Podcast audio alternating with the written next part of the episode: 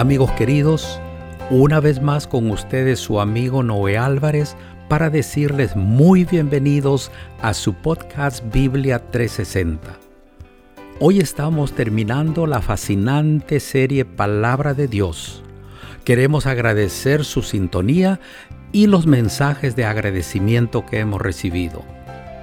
El pastor Homero Salazar nos trae el último episodio de la serie Palabra de Dios que lleva como título La palabra se hizo carne. Sin más preámbulo, dejamos el resto del tiempo al pastor Salazar. Pastor, el tiempo es suyo. Adelante. Hola, hola, ¿qué tal mi gente linda? Les saluda a su amigo el pastor Homero Salazar.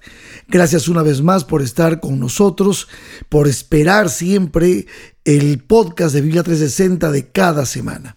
Bueno, como ustedes saben, estamos terminando, estamos cerrando hoy la serie que titulamos en este mes La palabra de Dios. Hemos hablado de muchas cosas durante este mes y hoy quiero cerrar con un tema que me apasiona muchísimo porque esto es lo que muestra justamente la cristocentralidad que contiene la palabra de Dios en su mensaje.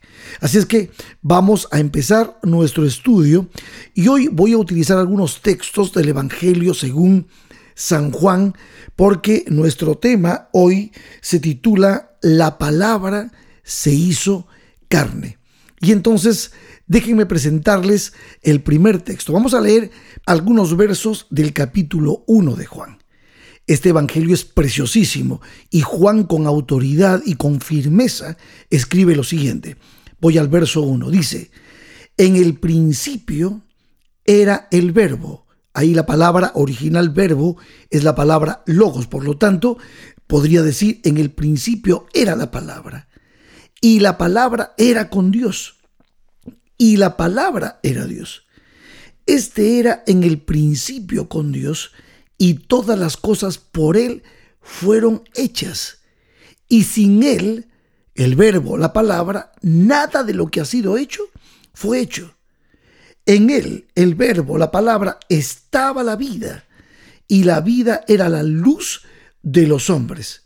Y la luz en las tinieblas resplandece, y las tinieblas no prevalecieron contra ella. Es evidente que Juan está hablándonos aquí de Jesucristo. Por eso dice el verso 9, aquella luz verdadera que alumbra a todo hombre, venía a este mundo, en el mundo estaba y el mundo por él fue hecho, pero el mundo no le conoció. A lo suyo vino y los suyos no le recibieron. Está evidentemente Juan desarrollando en este primer capítulo su posición, su tesis. Está diciendo Juan, Cristo Jesús es la palabra de Dios o la palabra de Dios es Cristo Jesús. Está personificada en Cristo Jesús. Entonces dice el verso 14, y aquel verbo, aquel logos, aquella palabra, fue hecho carne y habitó entre nosotros y vimos su gloria, gloria como del unigénito del Padre, lleno de gracia y de verdad.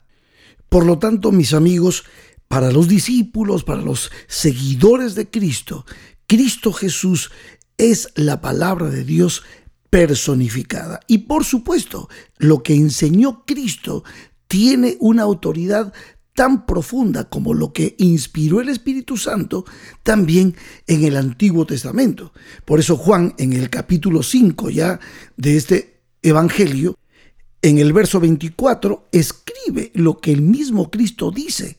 De cierto, de cierto os digo, dice Jesús, el que oye mi palabra y cree al que me envió, tiene vida eterna y no vendrá condenación, mas ha pasado de muerte a vida. En este capítulo él está hablando de la autoridad de Cristo.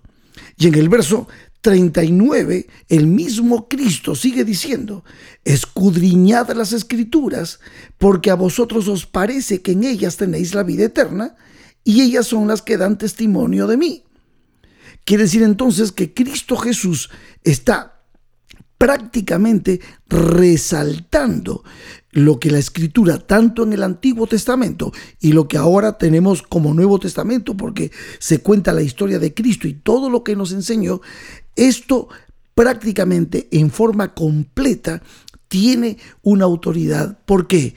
Porque las escrituras dan testimonio de Cristo Jesús hablan de Cristo y Cristo mismo enseña en las escrituras en los valores, los principios, las doctrinas, lo que es la voluntad de Dios para cada uno de nosotros. En el verso 46 dice así, para darle autoridad tanto al Antiguo Testamento como a lo que estamos describiendo del Nuevo Testamento. Dice, verso 46, porque si creyeseis a Moisés, me creeríais a mí porque de mí escribió él. Qué maravilloso. Verso 47. Pero si no creéis a sus escritos, está dando la autoridad al Antiguo Testamento, ¿cómo creeréis a mis palabras? Maravilloso. Juan tiene la convicción, tiene la certeza, porque cree en Cristo, de que todo lo que ha sido revelado es inspirado por Dios y útil para guiarnos, para enseñarnos, para conducirnos. Y mucho más, porque ahora Cristo mismo da testimonio de lo que se ha escrito acerca de Él mismo. ¿Y qué es lo que se ha escrito de Él mismo? Que Él es el Mesías, que Él es el Salvador prometido, que Él es justamente el ungido de Jehová, Él es el siervo sufriente de Dios, es el misterio de Dios que nos ha sido revelado a nosotros, es el amor de Dios proyectándose a nosotros a través de Jesucristo, su Hijo amado, que ha venido a buscar y a salvar lo que se había perdido. Alabado sea el nombre de Dios. Pero ahora miren, quiero que vayamos al capítulo 6 del Evangelio según San Juan. Y en este capítulo lo que vamos a encontrar es la tremenda historia del milagro de la alimentación de los cinco mil. No me voy a detener en esa parte de la historia y tampoco del momento en que los discípulos eh, ven a Jesús caminar sobre las aguas. esta historia ya ustedes la conocen. Lo que yo quiero es centrarme en el momento en que la multitud que había visto a Jesús que estaba en Tiberias, y ahora Cristo está en Capernaum, no entienden cómo llegó a Capernaum Jesús. Ustedes saben la historia, él había caminado en el mar, había enviado a los discípulos hacia el otro lado de Tiberias para encontrarse con ellos en Capernaum. Entonces la gente viene buscando a Jesús. Y aquí es donde Jesús va a mostrarnos algo maravilloso. Todo lo que él dice es fácil de entender cuando estamos atentos a lo que la palabra de Dios registra. Y lo que vamos a ver desde el versículo 25 en adelante son prácticamente seis preguntas que Jesús va a contestar. Y quiero que ustedes estén atentos a esto, porque aquí hay una profundidad en cada respuesta de Jesús. Miren la primera pregunta, verso 25. Y hallándole al otro lado del mar, le dijeron, Rabí, ¿cuándo llegaste acá? Y respondiendo Jesús, más que a la inquietud que ellos tenían, miren lo que les dice. Y les dijo, de cierto, de cierto os digo, que me buscáis no porque habéis visto las señales, sino porque comisteis el pan y os saciasteis, porque Jesús había suplido sus necesidades, pero Jesús estaba mucho más interesado en que el alimento espiritual que él traía pueda transformar sus corazones.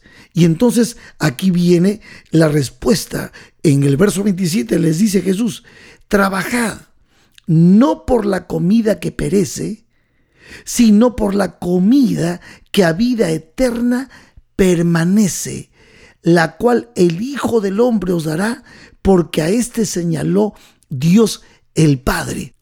Jesús justamente les estaba hablando de que Él entregaría su vida en salvación, en redención, en reconciliación, en justificación, en purificación. Y de eso va a seguir hablando Jesús. Pero noten la segunda pregunta que ellos le hacen. Verso 28. Entonces le dijeron, ¿qué debemos hacer para poner en práctica las obras de Dios? Allí intentaron ser un poco más consagrados. Y entonces Jesús les responde y les dijo, esta es la obra de Dios. Y noten, que creáis en el que Él ha enviado.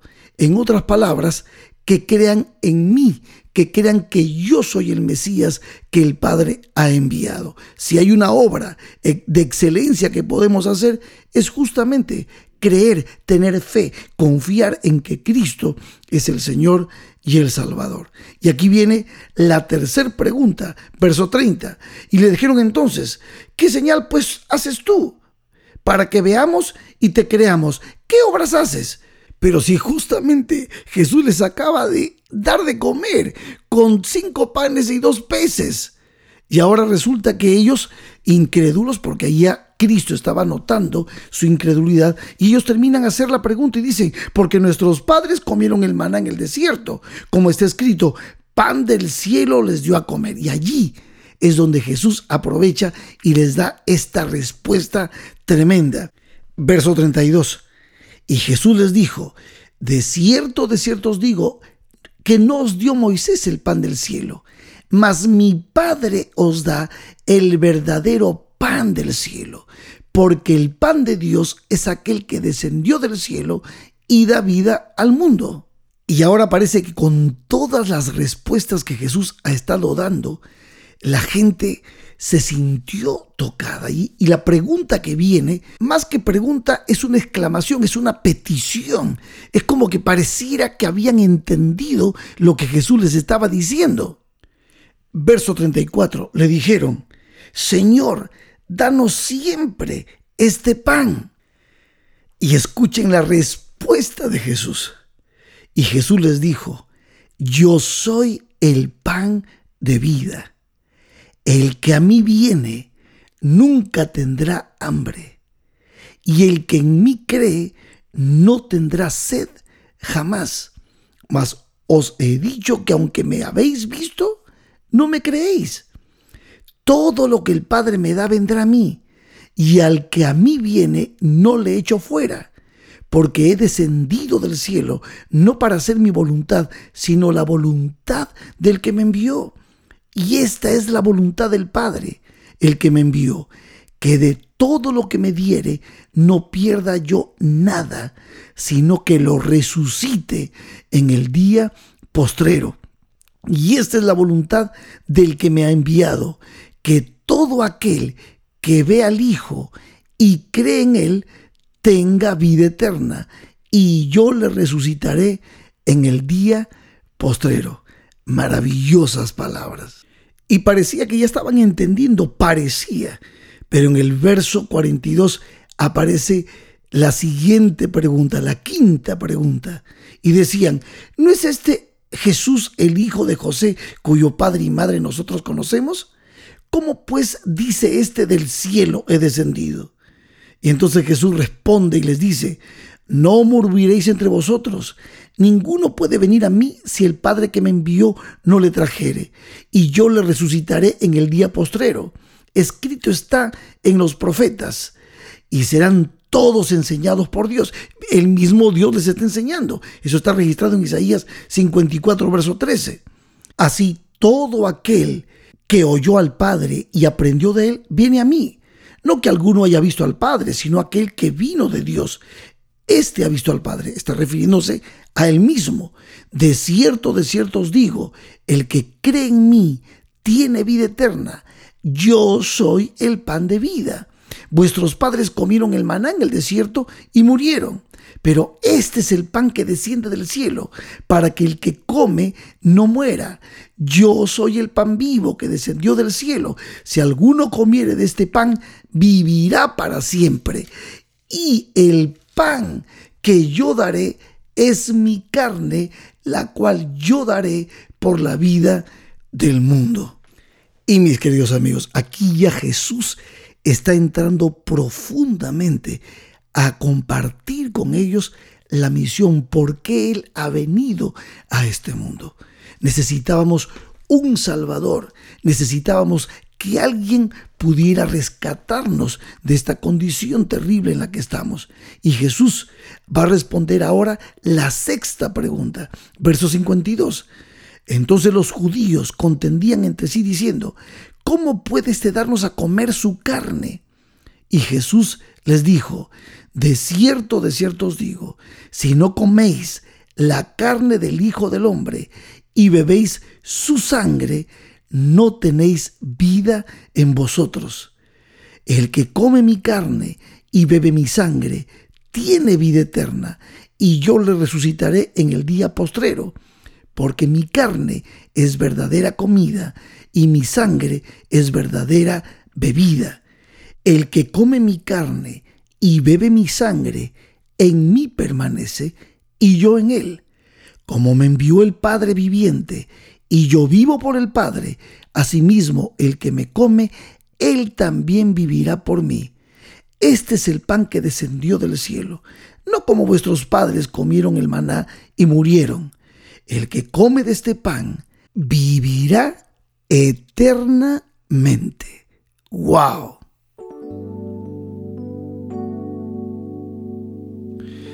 Amigos queridos, profundo, profundo, pero a la vez también sencillo y simple.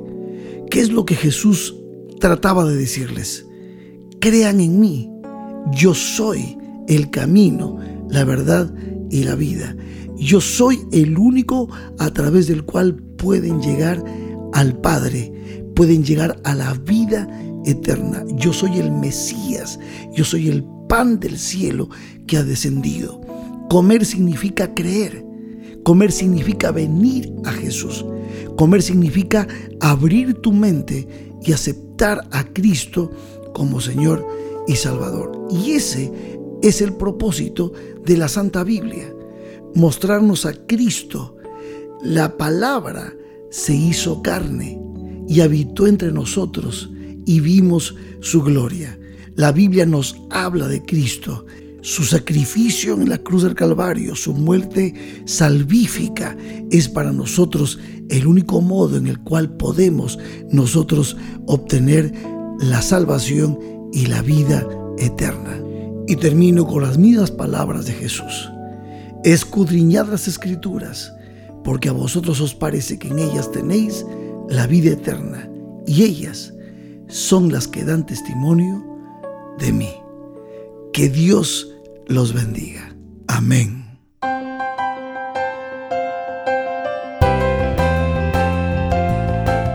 Mis amigos, luego de agradecer a nuestro Dios, agradecemos al pastor Homero Salazar por cada uno de los temas expuestos en la serie Palabra de Dios. Además de haber aprendido que este es un libro extraordinario y que tiene el poder de transformar nuestras vidas, es el único libro que trae paz, esperanza y seguridad para nuestro diario vivir. Amigos queridos, aquí los esperamos en tan solo una semana para seguir estudiando la palabra de Dios. Recuerden siempre, de compartir este podcast con sus seres queridos y amigos. Dios los bendiga.